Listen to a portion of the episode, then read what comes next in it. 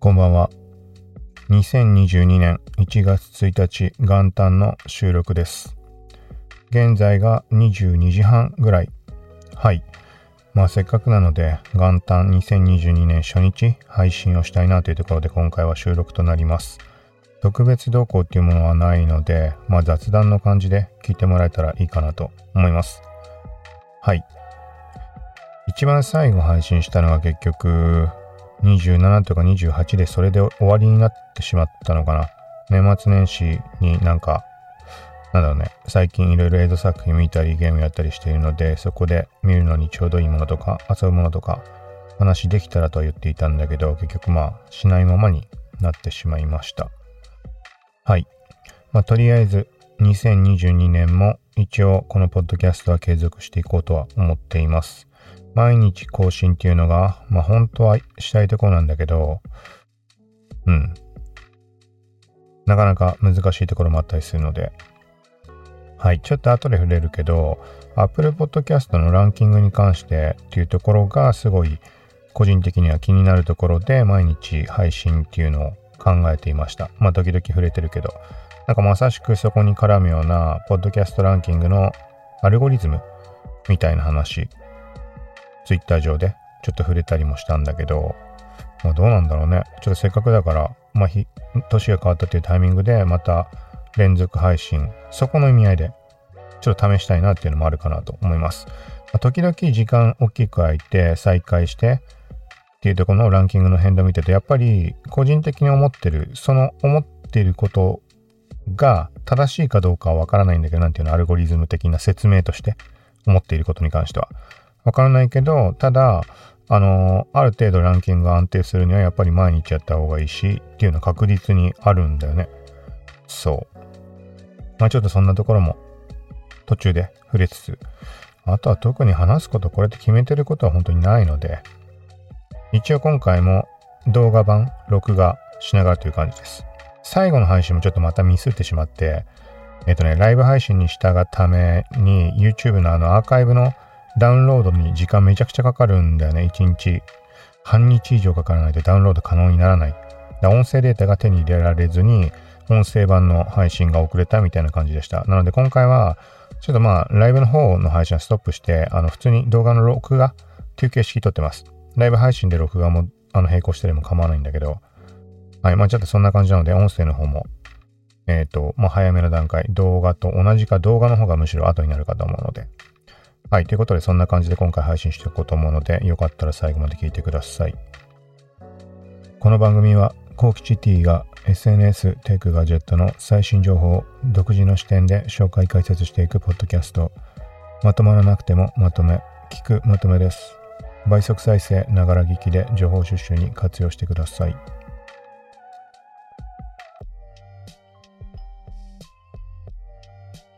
はい。とりあえず、しようっつって、なんかこう写真アップしたんだけど、物とかできる限り買わないようにしたいとか言ってんのにこういうものを買ってしまうっていう。なんかこの感じに惹かれたんだな、この門松、ミニ門松とかさ。なんて言うんだろうね。あの、盆栽とかって別に特別興味があるわけじゃないんだけど、それこそ多分、写真を撮るとかそういう絡みでなんかね、ふと興味を持ったことがあって、まさしく1月の出来事で、1月の中旬ぐらいに、あれなんだろうね、世田谷区のどっかで開催されるなんとか市みたいなやつがあって、あのね、どこだろうね、あれ。すごいかすかな記憶なんだね。急に思い立ってふらっと一人で行って、なんか屋台とかも出てたりして、屋台とかが出てるのがどっかの町、町、町、世田谷区のどっかだと思うんだけど、多分1月中旬ぐらいで屋台が出て、なんかね、そう、そういうとこに、屋台の一つに盆栽とかをさ、あの、いっぱい並べて売ってる場所があったんだよね。神社の境内かなんかで。で、それ見た時になんかふと気になって、で、値段も一つあたり800円から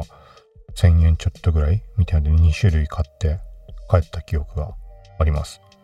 で、それも多分、そうだね、写真割とマクロレンズとか使って撮ったりして、その写真が売れたりとか、まあ、いろんな記憶があるんだけど、だからなんかそういうものを目にするとちょっと気になってしまう瞬間があって、それの現れかな。そうなんか、あのね、なんかね、葉っぱみたいなのって、まあたまに買おうかなと思うことあるんだけど、今回ちょっとふと思ったのが、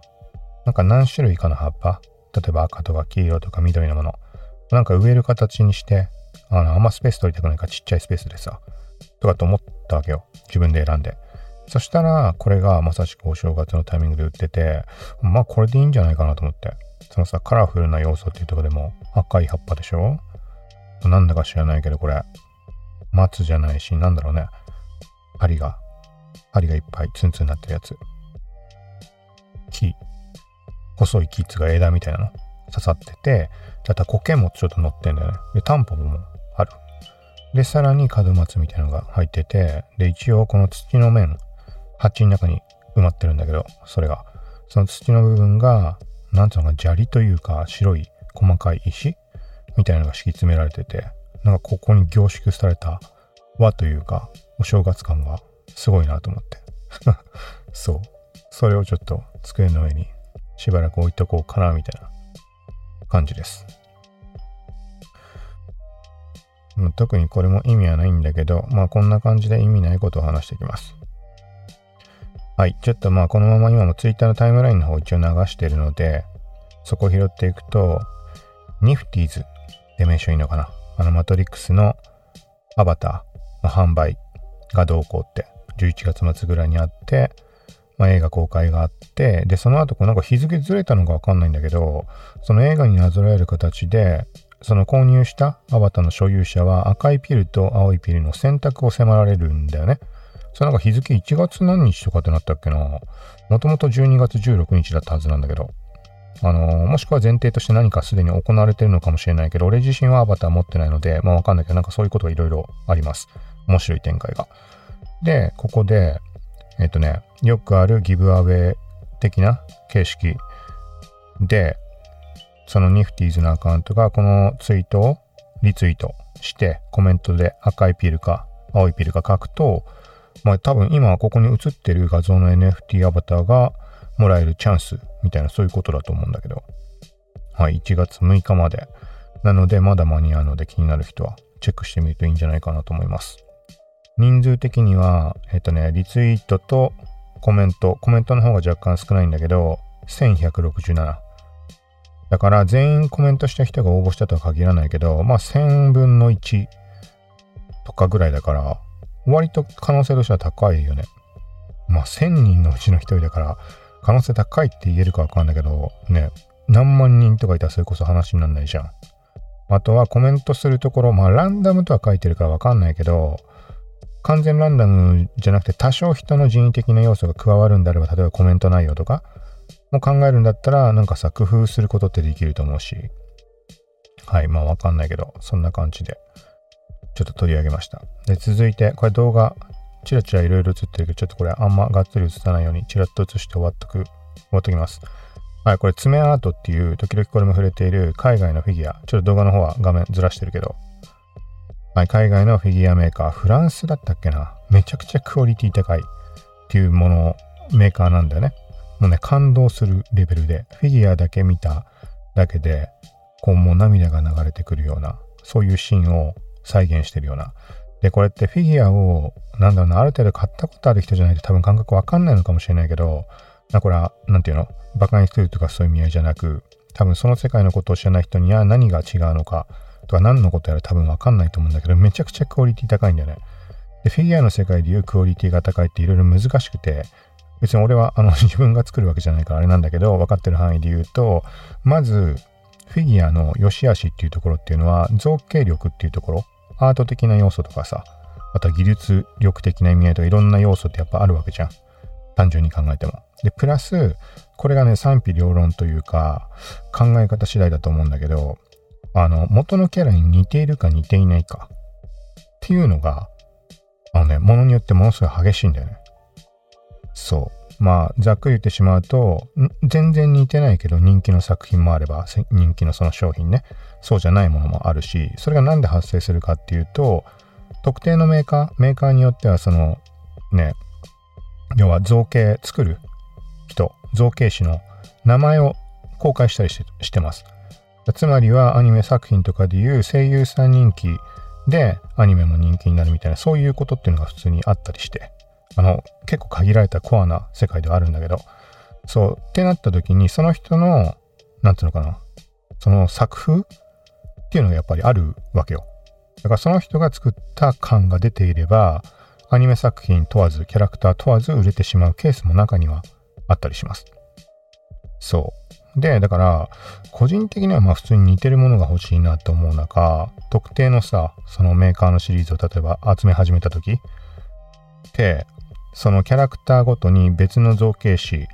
が作ったりするケースもあったりするので、そうするとシリーズ通して集めようとしても、なんか見た目がさ、統一的じゃないから、なんか微妙に思ったりもするわけよ。これ本当に買う人の好みとかいろんなことあると思うんだけど。そう。で、対して、例えば今のちょっと例としてメガハウス関連のものを想定して話をしていました。で、バンダイのフィギュアーツゼロっていうシリーズとかあっって多分ね、原型師の名前は公開しない形式になってます。なんか細かい契約だとかそういうレベルまで俺知らないけど、そう、だから誰が作ったかわかんない状態で、えっとね、最近のフィギュアゼロって見てないかわかんないけど、10年前のそのあるその10年前以前と以降でガラッとあの造形変わったんだよね。で変わった後半の造形っていうのがめちゃくちゃそっくりで、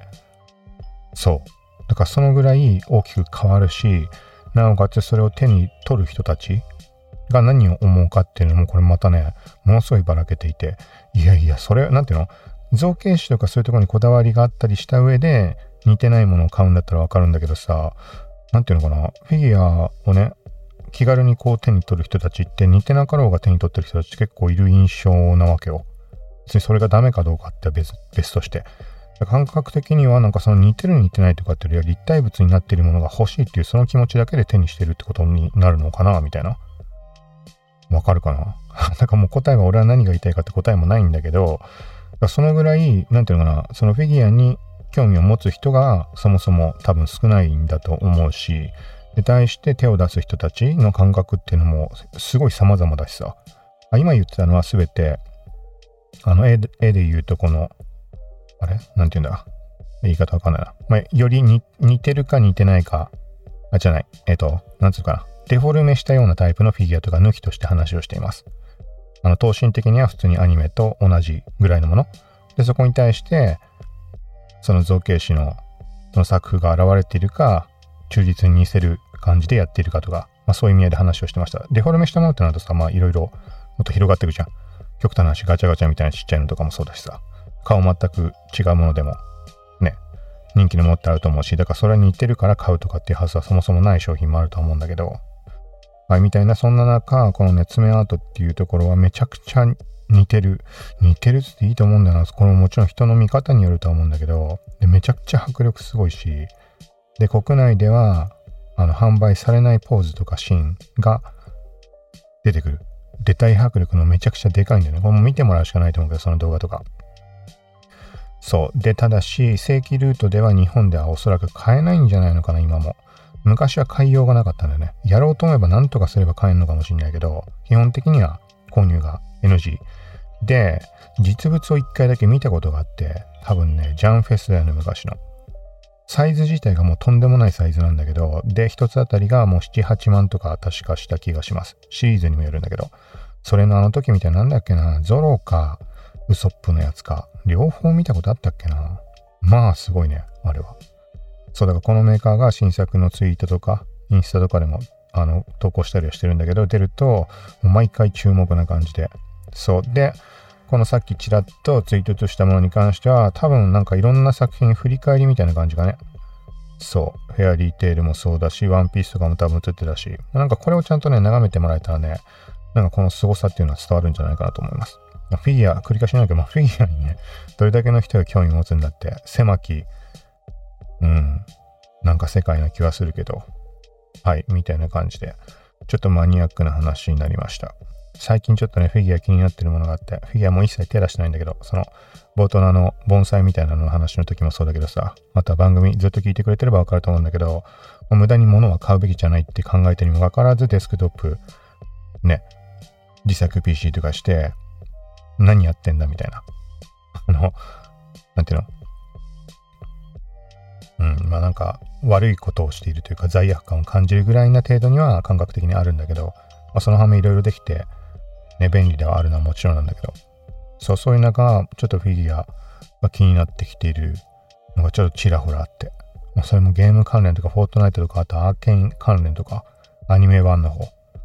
そう。で、ちょこちょこなんか見たりしてるけど、も買っちゃまずいよね。フィギュアだけはもうダメなものだからな。なんつったらいいかな。あの、どうしようもないんだよね。あの、ちゃんと飾るんだったら別にそれでいいんだけど、例えば、いつかさ、手放す時もあるかもしんないし、そういう時って箱とか取っといたりするじゃん。ななんでも。そういう考えの人って。でもフィギュアってもうね、埃とかついちゃうとなかなかね、綺麗に掃除も大変だし、外に出さないのが前提になっちゃうわけよ。一応ブリスターって言って、ブリスター、別にあれはあれか、透明部分を指すのかわかんないけど、箱全体をブリスターっていうのかね、わかんないけど、あのー、正面から見た時に中が見えるように半透明というか透明になってるフィギュアっていうのが、まあ結構いろいろ、いろいろというか、あって、なんだろうね。普通の商品でさ、中身が見えるタイプのパッケージってあるじゃん。まあそういう意味合いなんだけど、だからそのまま飾っとくっていう手が、まあ一番無難なんだよね。いろいろ考えると。でもさ、せっかく買ったのにさ、開けることなくそうしとくのもあるじゃん。例えばパーツとか組み替えたりできるものもあるし。そうかといって、なんつうの、出したら出したらさ、箱と本体と別々になるから、箱取っときたいなら箱のスペースも取るわけじゃん。でめちゃくちゃ大量に持ったからもうどうにもなんなかったわけよ。かといって悩ましいのがさ、だ売るっつったらさっきみたいなさ、埃がどうこうとかいろんなところあるのに対して、じゃあ捨てるかっつったらさ、捨てらんなくない？そんな。あの、なかなか1個1万ぐらいのものずらっとこう、ある状態で。まあ、多分どう処分したら多分捨てずに結局地道に多分その時売ってったんだと思うんだけど、未だにまだ残ってるものもあるけど、そう結構ね、大変なんだよね、買い出しちゃうと。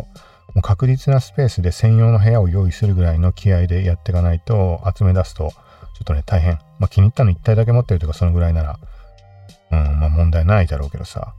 はい、ちょっと無駄に伸びたけど、まあそんな世界もありますよというところで。続いて、ふとちょっと思ったことです。人体にマイクロチップを埋め込んだらいろいろ便利だけど、部位が統一的だと。例えば手首切開されたり切断されたり簡単に取り出されてなりすましに合いそうだし。はい。かといって任意の部位が選択できたら奪われる際は全身めちゃくちゃに引っかき回されたりするんじゃないかとちょっと不安になってきた。はい。前提も何もない話なので意味は不明だと思うんだけど、どうなんだろうね。マイクロチップはもう埋め込みたい派なわけよ。中にはもう埋め込んでる人とかもいるみたいな話も聞いたことあるけど、なんていうの？言ってみたら、例えば、まあ、マイナンバー的なものを埋め込まれるっていうところは、まあもちろん抵抗はあるけどさ、まあ要はそういうところ。というか、手首とかをかざしたら、例えば単純に買い物が完了するとかさ、要はそのアプリとかがもう体内から起動できるみたいな、だあれか、Apple Watch が体内に入ってるみたいなことか。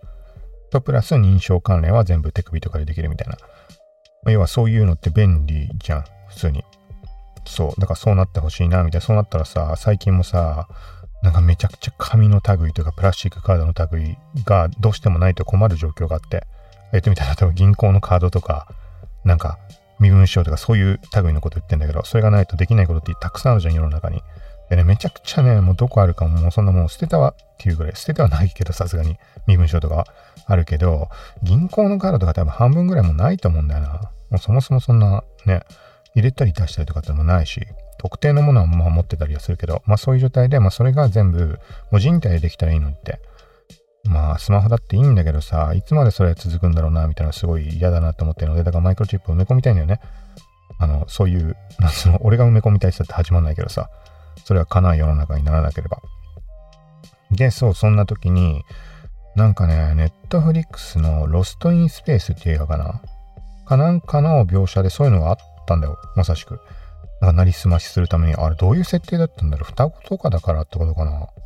まあ、要は、うん、そうだね、なりすまして、なんかね、宇宙船みたいに乗り込むために、当選しないと乗れないとかなのかな。そうだからなんか薬かなんか飲まして、ね、寝てる間に手首、さあ、切開してさ、そこからチップを取り出して、みたいなことをしてたわけ。で、それを見た時に思ったことから、今回の話につながっています。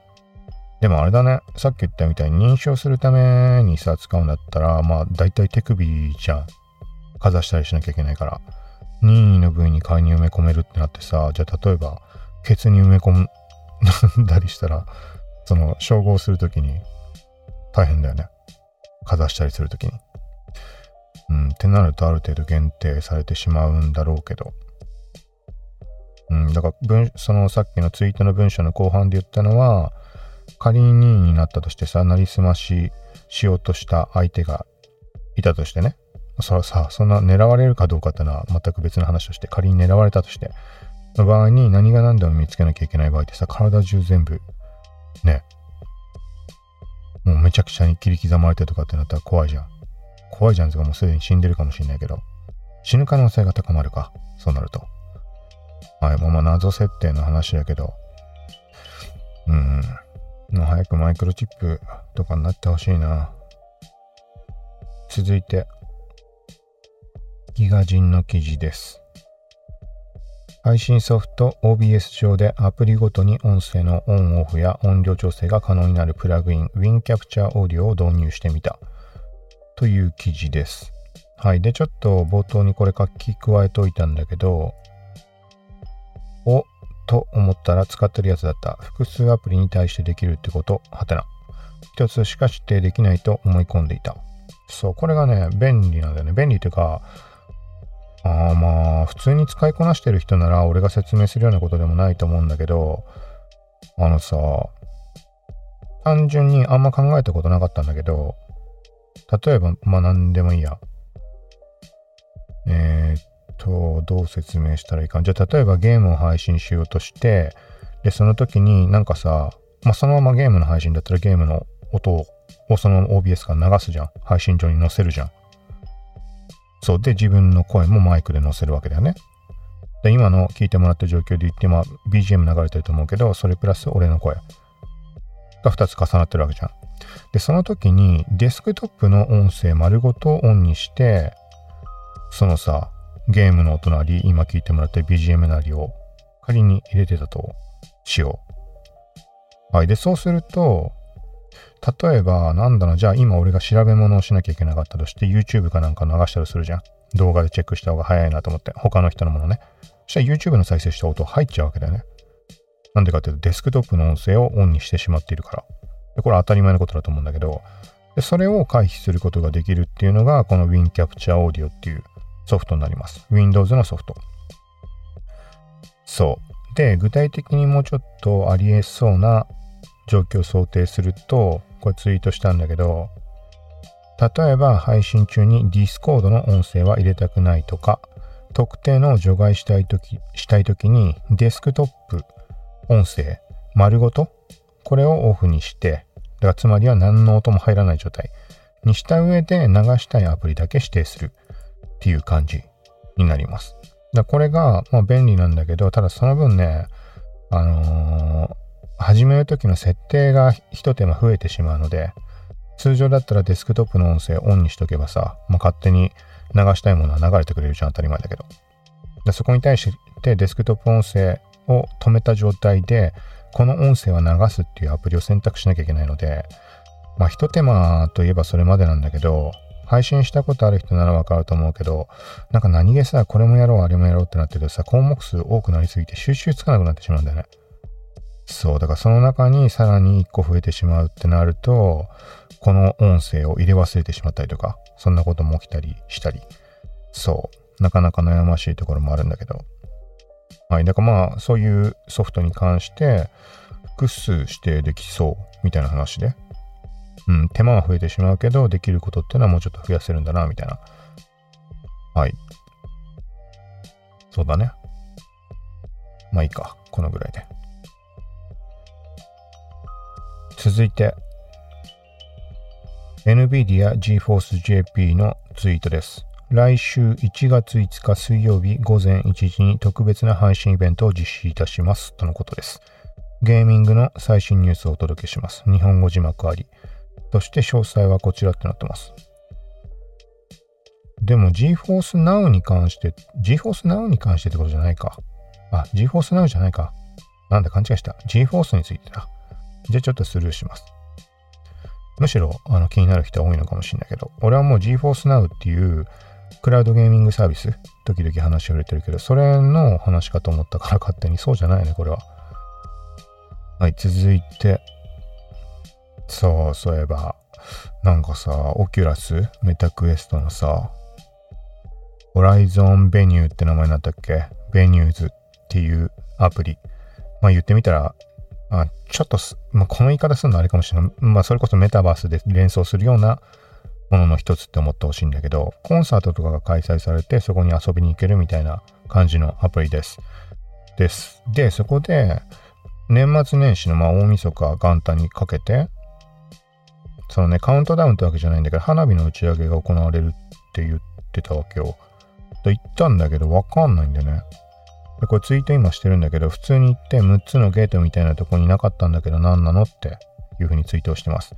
要は、6つ会場の入り口みたいなのがあるんだよね。普段から。そこのどっかに入ったら見られるものかと勝手に思ってたんだけど、そういうことじゃなくて、もしかしたらそのうろちょろしてた空間の空を見上げたら上がってたってことなのかな。でそしたら花火ぐらい、花火の音聞こえてそうなもんだけどね。うん、わかんないんだけど、もう多分時間はもう今23時なんで終わってしまったと思うから確認取りようがないんだけど、そう、それで結局ね、まあ年越す手前には目は覚めたけど、もう VR ゴーグルつけたまま寝落ちして、みたいな感じでした。続いて、ビットコインの話。元旦の金額、これは22時間までが何時かかんない。とりあえず1月1日の時点の金額で544万円なってました。1ビットコイン。これなんで1年後って書いてあるかっていうと、時々こうスレッドでずっと金額ってつけてるんだよね。ツイートに残してるんだけど、1年前、元旦は300万ちょうど元旦に超えたっていう感じで印象的でした。そう。だから結局、めちゃくちゃ700万まで2021年の間に上がったりあったけど、うん、まあ最最終的にはというか、12月31日まで行って、丸1年経過した時点で544万。まあ、そんでも240万上がってるわけだからね。ちょ、せっかくだからここちょっとスレッドこう眺めてもらうと、ビットコインの中でずっと終えるのでどんな感じだったか。あれ？切れちゃってんの？あれ？こんな短いはずないんだよな。なんで終えないんだ？あれ？ひたすらやってたはずなんだけどな。こっから分岐してんのかな？これで見ていけるかなそうだね。激しいよね、やっぱ。300万元旦でしょ？で、1月3日に350万まで上がって 一気に下がって1月4日280万まで下がる。350万から。で、また300万に、あ、これ本当に一瞬でなんかなったやつか、不具合かなんかだったのかなみたいに言った時かな。同日に300 65万とか戻ってんね。あ、いや、308、1月7日380万。あ、1月7日中に300、あ、いや、400万。1月4日で400万。だ1日から考えて100万7日で上がっちゃったっていう。ちょっと飛ばしてこう見てても気にないので、途中でまた330万まで下がったり、500万突破が2月9日、この辺り。で、さらにどんどんどんどんじりじり上がっていって、2月22日600万突破してます。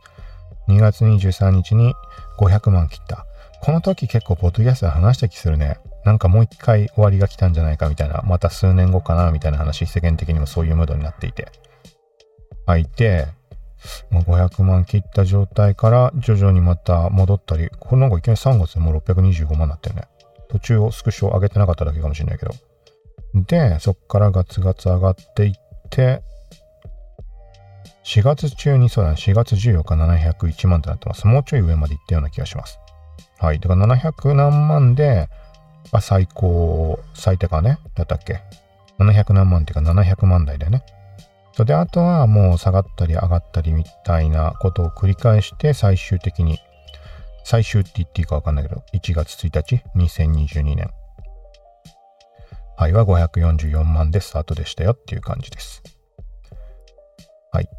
まあ、ここはそんな特別知識あるわけではないので、ただ単に触れてる、まあ、ある程度触れてたっていうか、持ってたっていう、持ってるっていうだけの話なんだけど、まあ、気になるところなのでまた記録として残しておきました。わかんないけど、これもフォートナイトもなんかあるんだね。なんかちらほら見かけた気がするけど。あとは、ああとはこれは写真関連の話で、IM、前回も触れたと思うけど、一時は、あの、ドイツ版インスタグラムみたいに言われて、写真の販売もできる、収益化もできるもの。これが、提携プラットフォームがどんどん増えてるっぽいはぽいんだけど、なんかね、バイトダンスって名称が出てきて、どういうことだろう？もうちょっと言うと、この IM 使ってる人にはわかると思うけど、これ、You have sold a photo on ByteDance via IM Market ってなってます。で、この on バイトダンスっていうバイトダンスって箇所は普段で考えると、例えば Adobe Stock だったりとか、多くの人が体験してるものであろうものだと Get イメージとかだったりすると思います。あとアラミーだったり、日本国内でも、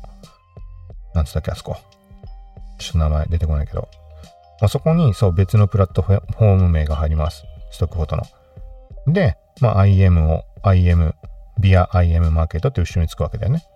これは提携していて、IM をもとに別のプラットフォーム上で出品されたものが、バイトダンス経由で売れましたみたいなことを指すわけだけど、バイトダンスでそもそもストックごとのサービスなんて持ってんのかなっていう疑問。で、今回初めてなんだけど、こういうタイミングっておそらく、割とね、俺が売れた時の感じって他の人とか考えても、最新に該当することって結構あったりするわけよ。ちょっと言い方難しいけど。最新っていうかまあ、いちいち情報シェアしない人たちが多いってだけかもしれないけど、うん。そうだから、バイトダンスのストックフォトサービスがあんのかね？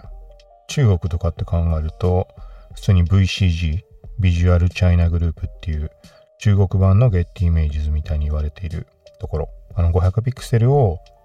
買収したんだっけ？買収じゃないんだっけ？なんかわかんないけど。そう、現在は多分 VCG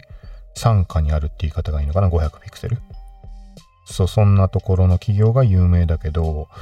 バイトダンスがストックフォト的なことなのか、もしくはバイトダンスの運営する何かしらのサービス、なんかいろんなサービス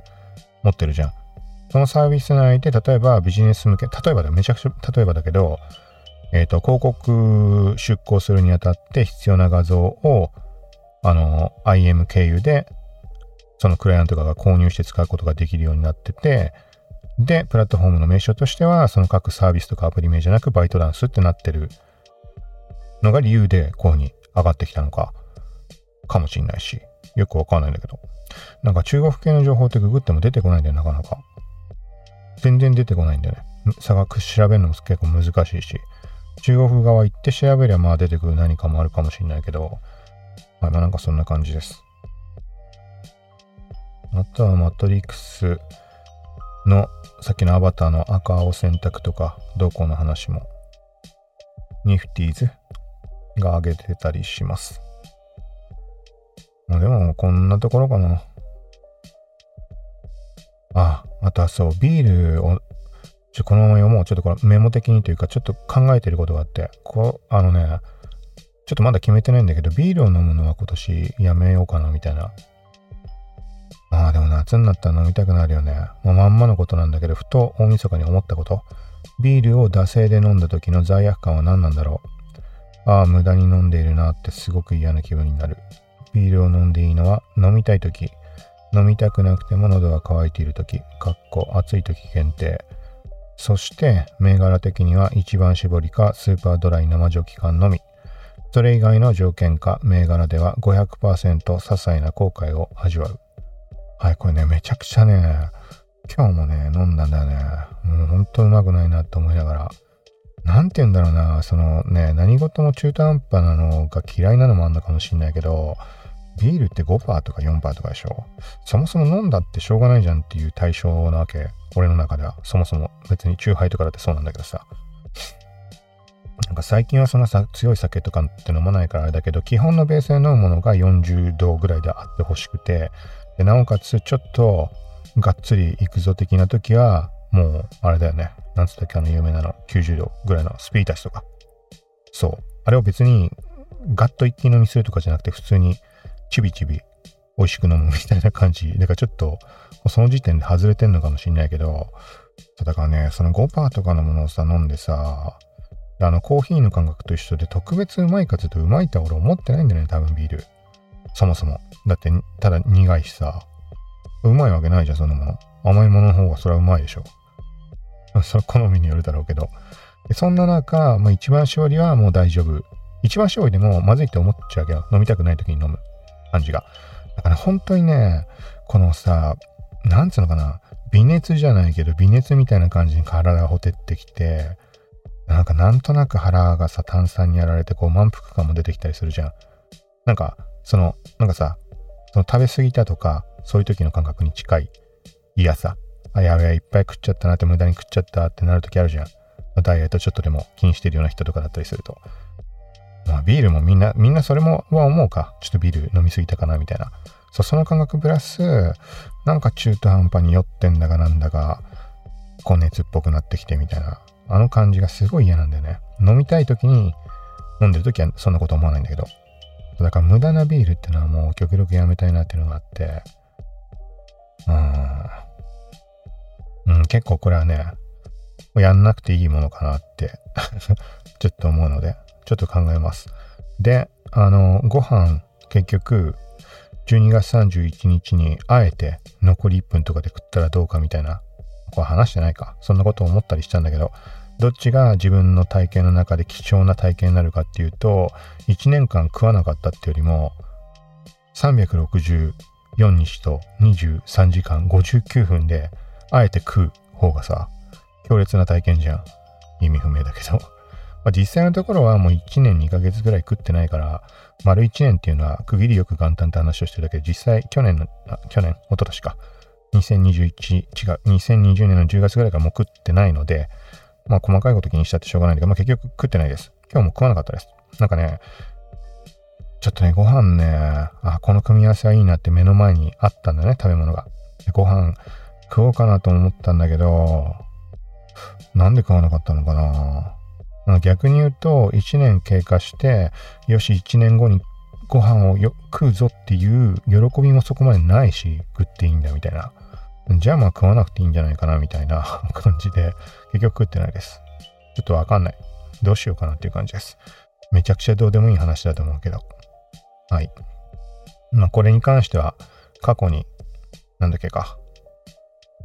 なんつったっけか。なんか話したよね。特に何も変わんなかったみたいな。なんかそれで体重が落ちるとか痩せるってこともないし、ご飯めちゃくちゃ食いたくなるみたいなこともなかったし、とかいろいろ箇条書きにしてまとめたのがあるんだけど、また今度、どっかで雑談的にでも触れようかと思います。はい、その他ちょっと、あれだな。エイリアン4も見ました。前回で2、3見てみたら言ったっけ？言ってないか言ってないのかちょっとわかんない。覚えてないけど、あの、エイリアン2のゲーム、が面白いとかって話で映画の方を見たくなったみたいな。なんか音がさ、どうこうとか言って、銃声まで2の映画のと同じにしてるんじゃないかみたいな。それともしてたっていうのが分かった状態で話したのかな？映画見た状態で話したのかな？見てない状態で話したんですよね。まあツイートはしたんだけど、そう、銃声もね、ゲームの銃声ね、エイリアン2の銃声だわ。すごいね。めちゃくちゃ、なんかあの、この没入度がね、やっぱそういうね、なんかさ、いろんなことってさ、細部に宿ったりするじゃん。なんかね、まさしくその典型例だなっていう感じで、あ、なんかいろいろ俺ツイートしてんな、そこらに関して。なんつったっけなまあいいか。結果的に2見て、2も面白かったし、3見て、3がちょっと微妙かなとも思ったんだけど、で、4も見ました。なんだかんだね、1は今回あえて、まあ、見ずに置いたんだけど、なんかほとんど覚えてるような気もするし、逆に見た方がいいのかもしれないけど、とりあえず、エイリアン4の最初の方を見てたら、うん、なんか微妙かなと思ったんだけど、最後まで見切ったら、作品シリーズの中では、エイリアン4が一番いいかな、みたいにちょっと、うん、思ったかなっていう感じです。だからそう、まだお正月で休みの期間もあると思うので、エイリアン好きだった。好きだったって言い方もあれだけど、過去の作品じゃん一応。4で1998年だと思うので、そういう人は久しぶりに触れてみるのはかなりね、ちょっといいんじゃないかなと思います。で、プラスゲームにも興味ある人だったら、その Alien Fireteam Eliteっていうものと Alien Isolationってものはい、それと作品4作品見返すっていうのは結構ね、いい体験なんじゃないかと思う。かすかな記憶のであればあるほどちょっとね、うおってなる感じが、すごかったです。はい。そして、まあ、せっかくだから触れておくと、ドラマの日本沈没希望の人残り見た。ネトフリは最終分割の10話構成ってことはてな。そう、なんかね、なんかをね、調べようとしたな、あの、感想とか調べようとしたのかわかんないけど、あの、テレビで放映したやつは最終回が9、第9話ってなってたんだよね。そうでなんか拡張として69分追加とか、まあ、特番スペシャル枠みたいになってたってことかね。で、ネットフリックスのだと9話、10話って最初は10話になったので、そこの分割があったみたいです。で、さらっとすごいことになってるのは最後。はい。これは俺、日本沈没って映画とかもそうだし、古い版のドラマとかも確かあるんだよね。またネットフリックスのアニメ版もあるんだけか。どれも見たことないです。完全に初なんだけど、最後の終わり方がどれも共通かどうかってのはわかんないけど、まあ、結構なことになってました。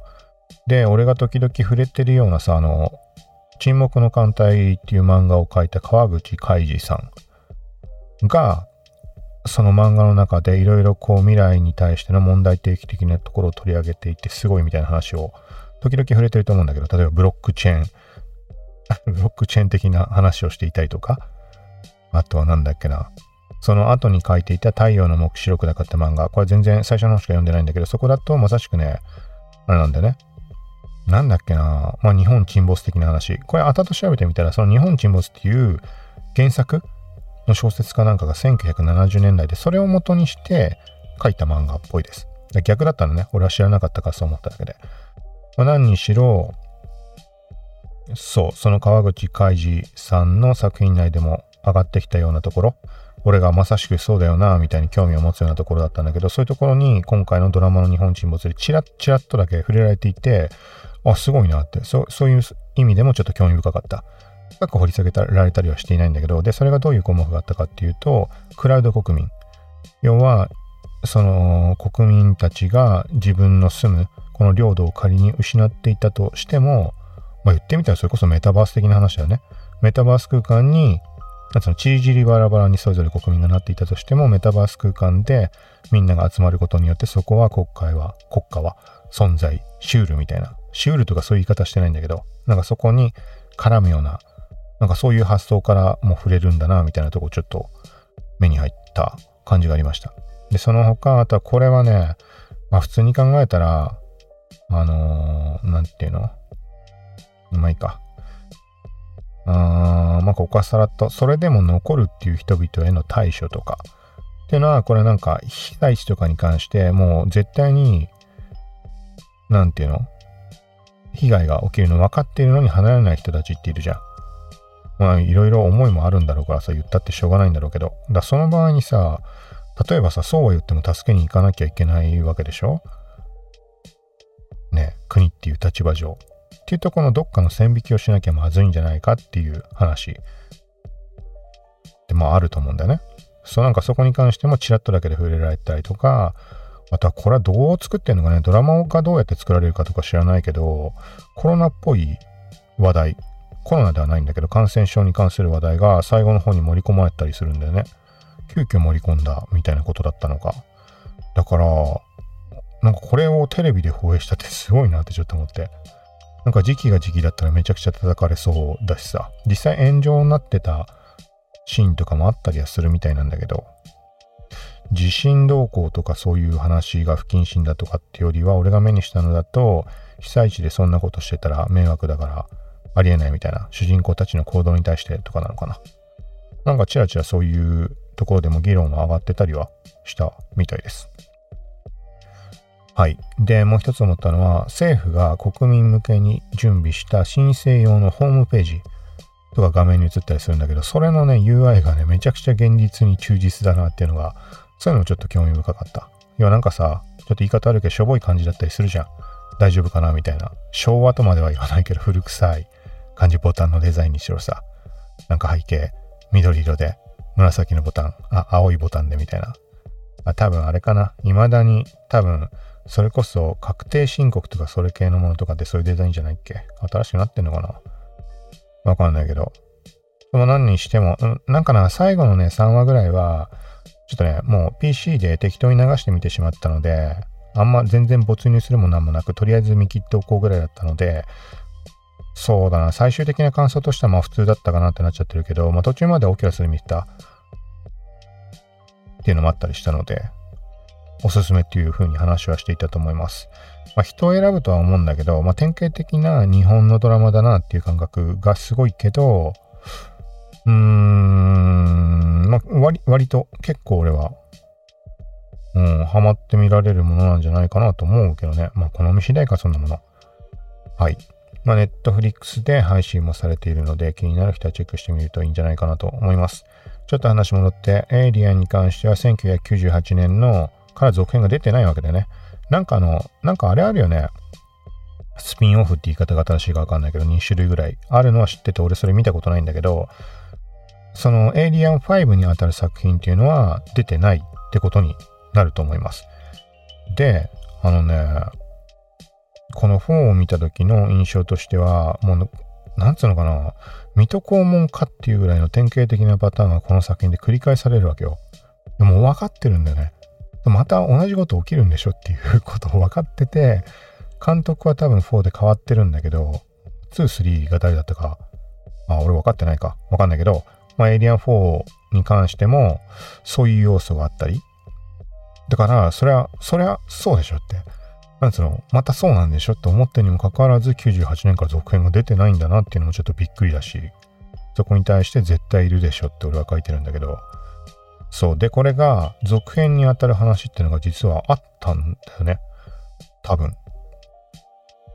で、えっと、続編にあたるものに関しては、まあ、ちょっとね、話は消えたっぽいんだけど、あれか、厳密な5にあたる作品の話ってのは上がってないのかななんか一つはね、この前触れたタイムトラベルものみたいな言い方でどっかのメディアが書いてたんだけど、エイリアン2から2の世界線で話が進む続編っていう話が上がっていたみたいですね。もう消えてしまったらしいんだけど、その話は。ま、どういうことかというと、2に登場したリプリーだとか、あとはヒックス5丁だっけ？ヒックス5丁。わかる人にはわかると思うけど。あとは、ニュート。あの女の子。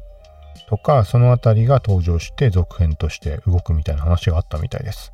それをめちゃくちゃ見たいんだけど、今、ゲームの舞台がさ、2っぽくて、そこに惹かれて2を見て、細部までどうこうですごいみたいに言ってる中、めちゃくちゃ見たいけど、まあ流れてしまったっていう残念なお話。はい。で、そことは別に、これお前触れたと思うけど、エイリアンのドラマ版がリドリー・スコット監督で進んでいるっていう話。お前から上がっていて、この前気づいたのかな？あんまもうエイリアン同行って気にしてなかったからさ、っていうのもあるんだけど、順調に進んでいる気配かな。一つ、どっかで見かけたのは地球が舞台だっていう話になってた気がします。で、地球が舞台っていうと、なんかね、見た人にしかわかんないかもしんないけど、エイリアン4、うん、絡むのかなとかも思ったり、どっかのあの記載を見てたら、なんかそういうことではないって明確に書かれてたような気もするんだけど、なんかいろいろこれはドラマ版期待かなっていう感じです。はい。で、今回ちょっともう長くなったので、この絡みの話だけちょっとして、思ったところだけして終わりにします。はい。ちょっとツイートしたもので、エイリアンシリーズ、こう、順番に見た感想だよね。というか、リプリー人生悲惨すぎるのでは、1から4にかけて作品内の経過年数は約多分200年ぐらいだと思います。正確な年数はわかんないけど、えっ、ー、とね、あ、いや、もっと経ってんのか。2、300年とか経ってんのかな。何してもそういう規模で時間経ってるはずなんだよね。なんでかっていうと、毎回作品の最後で脱出をするんだけど、その時にコールドスリープ、コールドカプセル、あの、冷凍保存して人間の体を。で、もう、なんつうか、そのまま脱出していくわけよ。で、それを発見されるまでに何十年でかかったりとかあるわけだけど、で、目覚めて、また、ね、エイリアン絡みのストーリーが進行して、で、また脱出しての繰り返しで4まで来ています。だからつまりは、ツイッター200年って言われたけど、もっと経ってるね。まあ、300年なのか400年なのかわかんないけど、何百年っていう風に経ってる。だけど、でも、コールドスリープで寝ている時間とかを抜くと、つまりは映画の作品の中で描かれている時間し時間しか、時間が全てじゃん、リプリーにとって。だそう考えるとね、1でエイリアンに出くわして、なんとか逃げて、あれがどのぐらいの期間だったかわかんないけど、なんつうの、わかんない。ちょっと、まあ、1日2日の出来事だったのか、1週間の出来事だったのかとかわかんないけど、脱出して、その脱出してる間は寝てるからさ、リプリンの人生で止まってることになるわけじゃん、冷凍保存だから。で、2になって目覚めたと思ったらまた問題発生して、で、また逃げて、また目覚めたら問題が発生して、で、4まで行くわけよ。っってことは合計の時間としては数週間の間にその全てが起きて、起きたっていうことになるんじゃないかって考えるとめちゃくちゃリプリー悲惨だな、みたいな。だからまあ4以降の話っていうのは存在がしないからわからないけど、まあ細かい描写はちょっとあえて触れないです。ネタバレ要素も含んでしまうので。ね、見よ見てなくて見る人もいるかもしれないので。まあ、とにかく、1のスタートの時点であの時のリプリーが何歳で描かれてるのかわかんないけど、仮にじゃあ、全然見当つかないけど、じゃあ25歳としよう。25歳から作品内ではさっき言ったように300年仮に経ったとしたら300 25歳ぐらいの計算でしょ？体的には寝てたから25歳のままなわけだけど、ほぼね。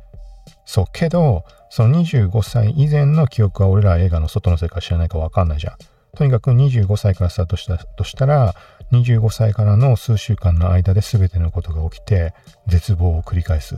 みたいな感じで考えるとちょっと恐ろしい話だなって。はい、まあこれ以上は完全なるネタバレ的なところに触れないと、その絶望さは語れないので、ちょっとここでやめておきます。まあ、見たことある人も多いと思うからあれだけど、はい。まあみたいなところって、そうだななんか、例えば若い人とかでも、見たと思うのかね。エイリアン1は今回見なかったから何とも言えないけど、エイリアン2とか見て、当然古臭い作品ではあるんだけど、一昔さ、前と違ってさ、今ってサブスクで古いものに触れる機会も多いと思うし、あとは謎の、あの、なんつうの？このレトロなものとかさ、80年代がいいっつったり、フィルムがいいっつったり、カセットテープがいいっていうような時代だったりするじゃん。だそのせいかさ、この、新しく新作として登場するドラマの、ドラマとかさ、アニメだったりいろんな作品っていうのが古臭いものだったりもするわけだよね。で、それがかっこよく見えたりとか、あえてフィルムっぽい映し方にしたドラマとかってのもあったりするじゃん。舞台がもう80年代だったりとかもあったりすると思うし。で、それが現代でも登場しているのが理由だと思うんだけど、そのね、エイリアンを見た時にそんな古臭いって感じないんだよね。実際だってあれ、いつだっけ ?1983 年とかだっけ？多分30年前とかでしょ？とは思えないというか、あえて古く作られた作品っていう風に錯覚する要素もあったりするので、なんかそういう意味合いでそんなに違和感なく見られるんじゃないかなとは思います。ただし、最新の映画とかでも散々さ、このいろんなストーリーで展開しているから、なんかね、逆に最新のものを見ているがために、あ、なんかそれと同じようなストーリーじゃんと思っちゃうことはきっと、まあ、少なからずあるとは思うんだけど、まあそれなりに楽しめると思うんだよな、ゲームと合わせて。もし興味ある人は、ぜひ試してみたらいいんじゃないかなと思います。はい、ということで、2022年初回配信1月1日元旦の収録はこれで以上です。冒頭で触れた通り、まあ、できるだけ、できるだけって言いつつ配信できてないんだけど、まあ、年も変わったしね。うん、簡単でもいいので、できる限り毎日継続。あ、ちょっとあれ触れ忘れちゃった。ポッドキャスト、アップルポッドキャストのランキングについて。まあ、じゃあこれは今度また触れようと思います。はい。とりあえず今回これで終了とします。はい。最後までありがとうございました。さようなら。